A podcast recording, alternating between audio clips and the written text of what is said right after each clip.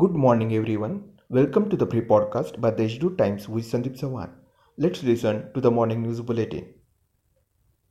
The Manjarpada Devsane project, which will turn a boon for drought-hit Yeola and Chandwad talukas, will be completed by the end of May this year and water will be available at full capacity in upcoming season. At present, the work of the project is 87% complete, informed by concerned officials. Bombay High Court Judge Anuja Prabhu on Sunday virtually inaugurated new building of Nashik Road Court.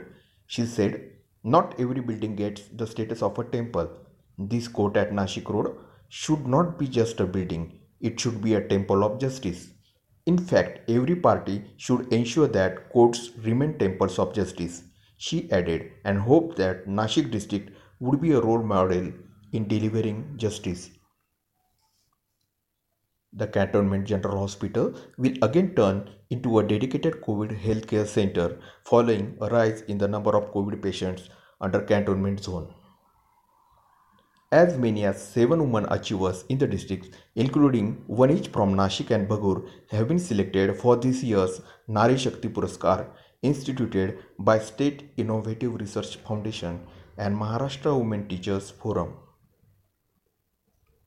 Bank unions have called for a two-day strike starting today to protest against the proposed privatization of banks.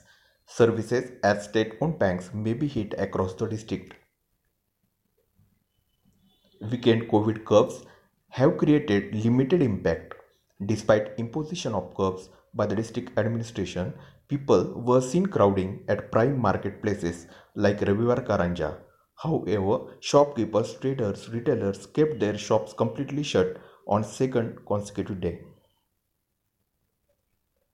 District Collector Suraj Mandhare on Sunday appealed to people to use masks and not to make a rush at shops. He said that special squads will be deployed to keep watch on shops in order to prevent overcrowding.